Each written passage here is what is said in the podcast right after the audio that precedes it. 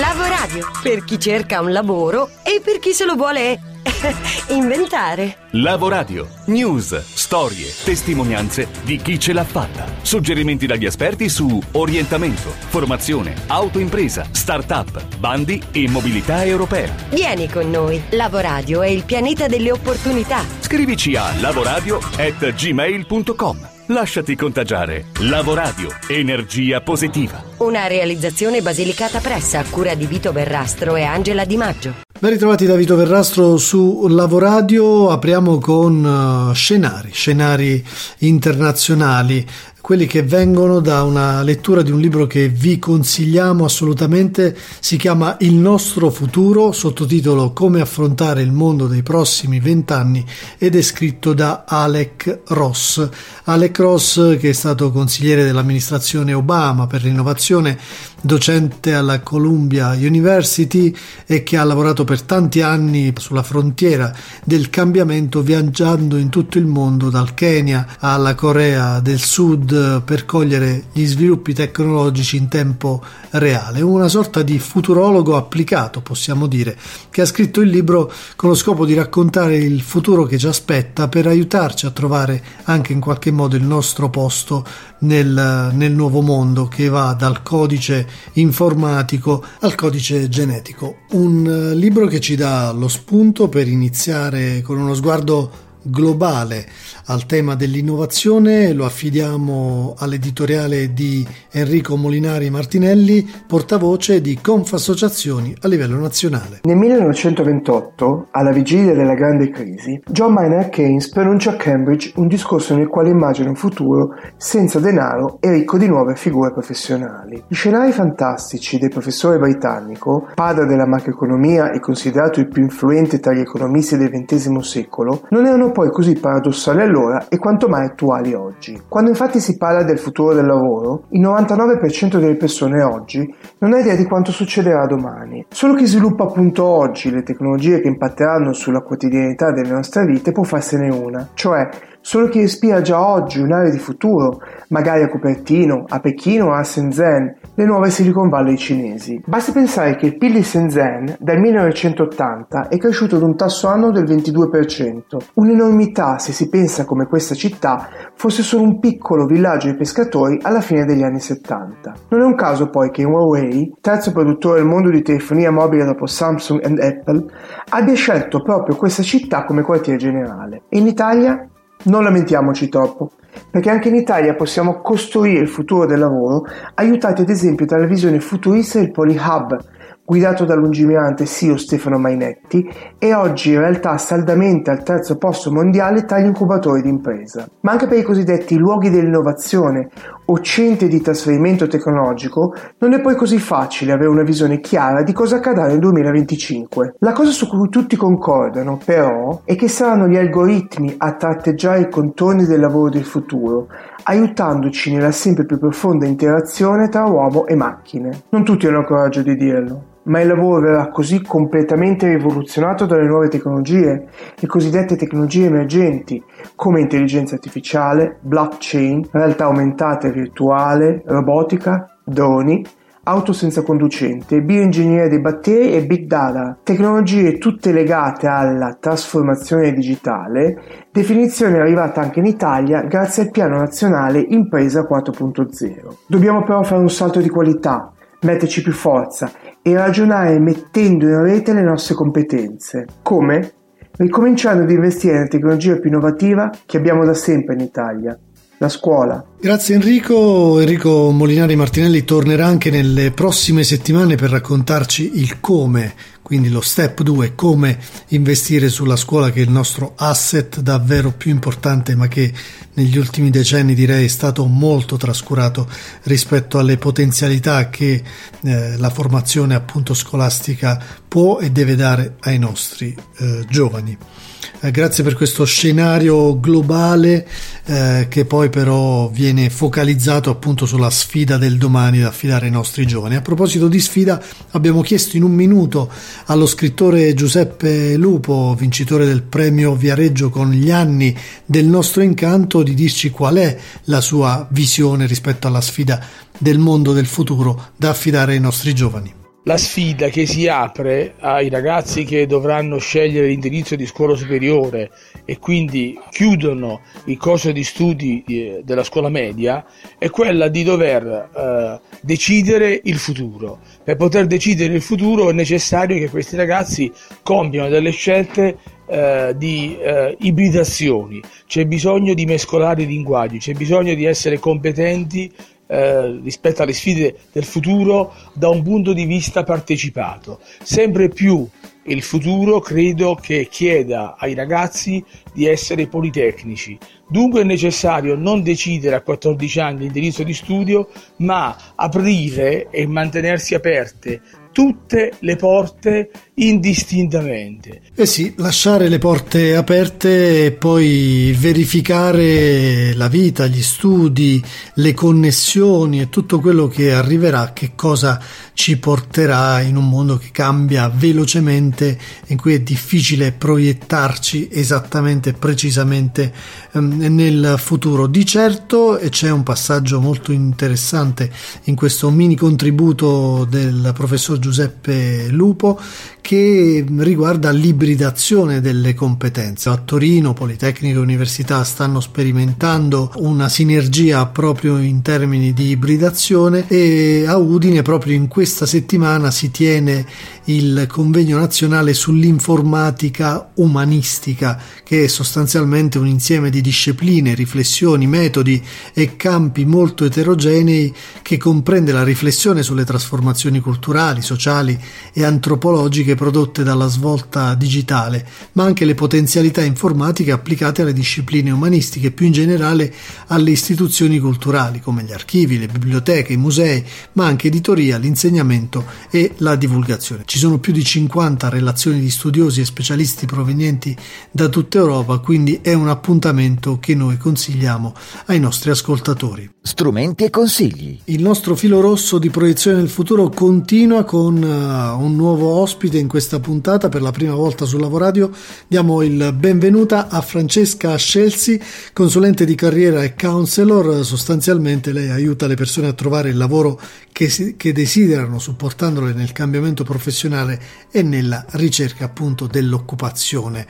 Um, poi vi dirò dove potete seguirla. Nel frattempo le abbiamo affidato il compito di inquadrare in senso generale eh, un'altra delle necessità impellenti, quella del piano strategico o comunque del progetto di carriera che dovrebbe appartenere ad ognuno di noi. La progettualità di carriera è una competenza fondamentale da costruire e detenere per muoversi nel mercato del lavoro di oggi. Se in passato era l'azienda che si occupava della pianificazione del percorso di crescita, di sviluppo della persona, oggi questo tipo di attività è in capo alla persona stessa. E questo accade eh, in quanto il mercato del lavoro è molto più flessibile, molto più veloce. Quindi all'interno di uno stesso arco temporale i passaggi fra un'azienda e l'altra nella vita professionale professionali di un individuo sono molti di più che in passato. Quindi chiunque si trovi nella condizione di volere ristrutturare la propria vita professionale perché non pienamente soddisfatto o perché desideroso di nuovi stimoli, dovrà iniziare questo lavoro in maniera autonoma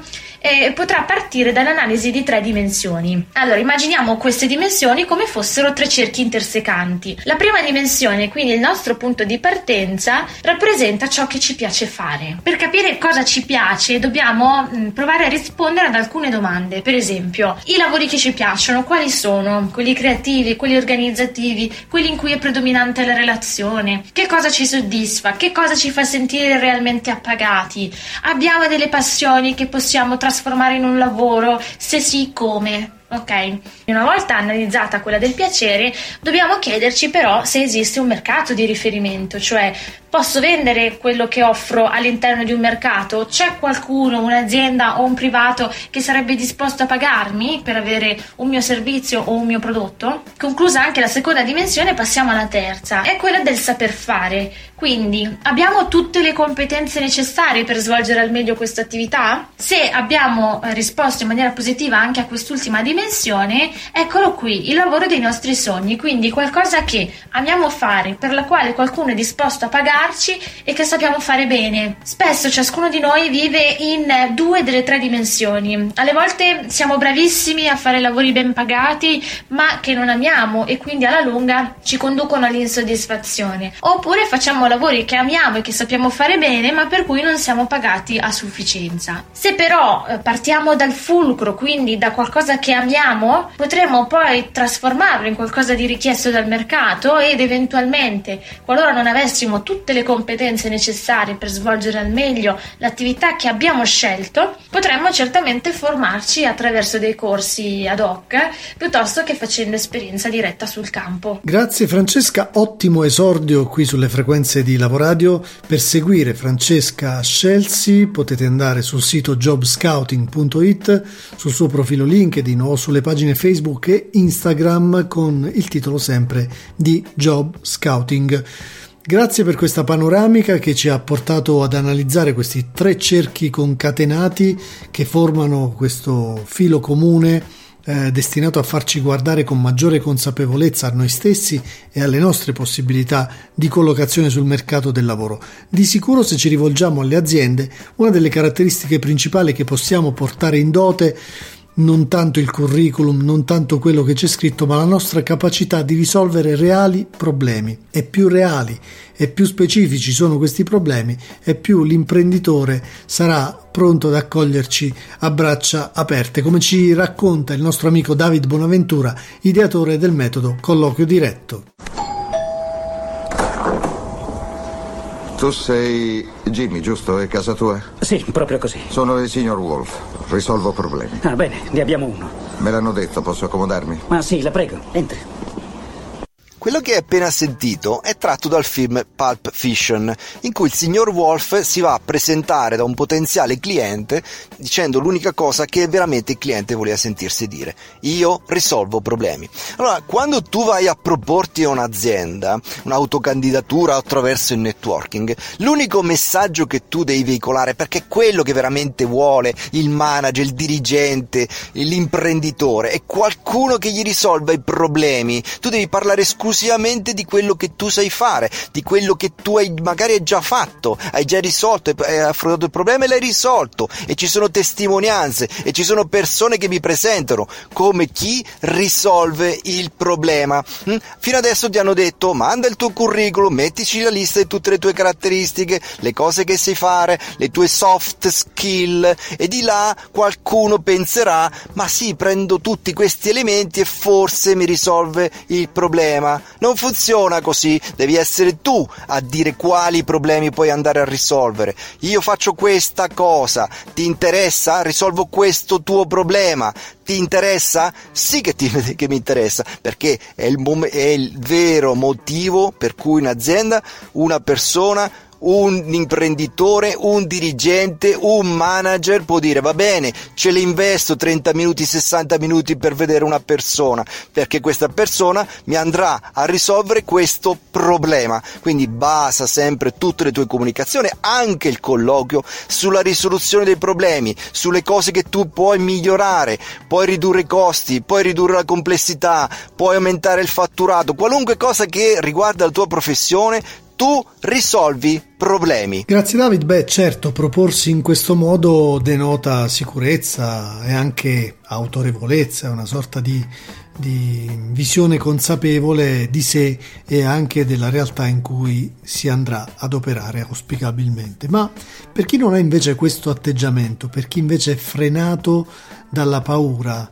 e le paure in questa epoca di fragilità sono tante, che cosa fare? Lo abbiamo chiesto ad Antonio Quaglietta che proprio qualche giorno fa sua, in una delle sue dirette Facebook come coach e counselor aveva esaminato il caso di due persone diverse, un ragazzo e una ragazza, bloccati entrambi dal tema della paura, ma estremamente bloccati, direi quasi paralizzati per motivi diversi. Vediamo quali sono questi consigli molto efficaci per superare questo momento. Il compito è semplicemente quello di guardare oltre la paura, di far continuare il film della paura. La paura funziona perché è come un muro che si mette tra te il tuo futuro. Ogni volta che hai paura che il capo ti licenzi, hai paura di non fare bella figura, hai paura di non realizzare i tuoi obiettivi, il tuo sguardo si ferma alla tua paura, cioè tu vedi da oggi fino alla tua paura. È un muro che ti fa pensare che al di là di questo muro c'è solo il buio, il baratro, l'angoscia,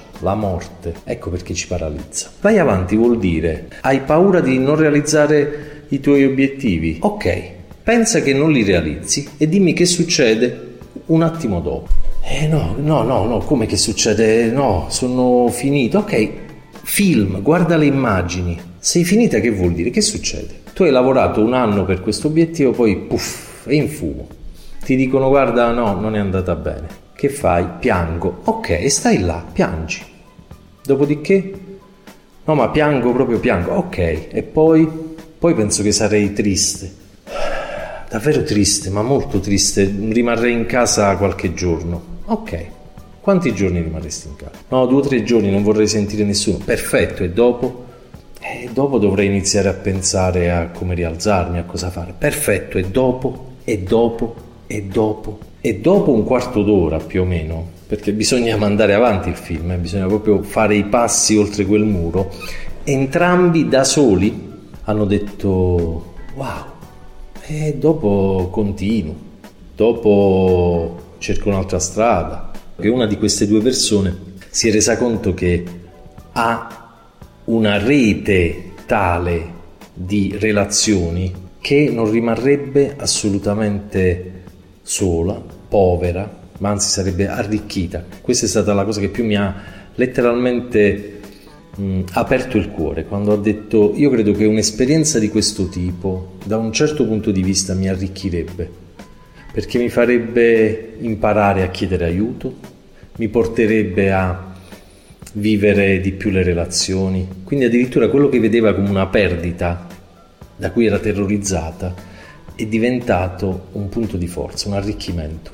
Ottima strategia, Antonio Quaglietta, coach e counselor, e direi anche un esercizio che si può provare a fare eh, da sé per provare a superare appunto il muro apparentemente invalicabile della paura. Chiudiamo qui la puntata, vi ricordo che ci potete riascoltare su SoundCloud, su Spreaker, su Google Podcast e su iTunes e che potete scriverci su lavoradio-gmail.com. Vi lasciamo eh, con uh, l'aforisma della settimana affidato come sempre alla voce dell'attrice Tonia Bruno. Le impronte digitali non indicano chi siamo veramente. Il DNA non fa capire perché siamo diversi gli uni dagli altri. Il timbro della voce non dice nulla sulla nostra identità, perché ciò che ci rende davvero unici sono le nostre scelte. Lavoradio, per chi cerca un lavoro e per chi se lo vuole inventare.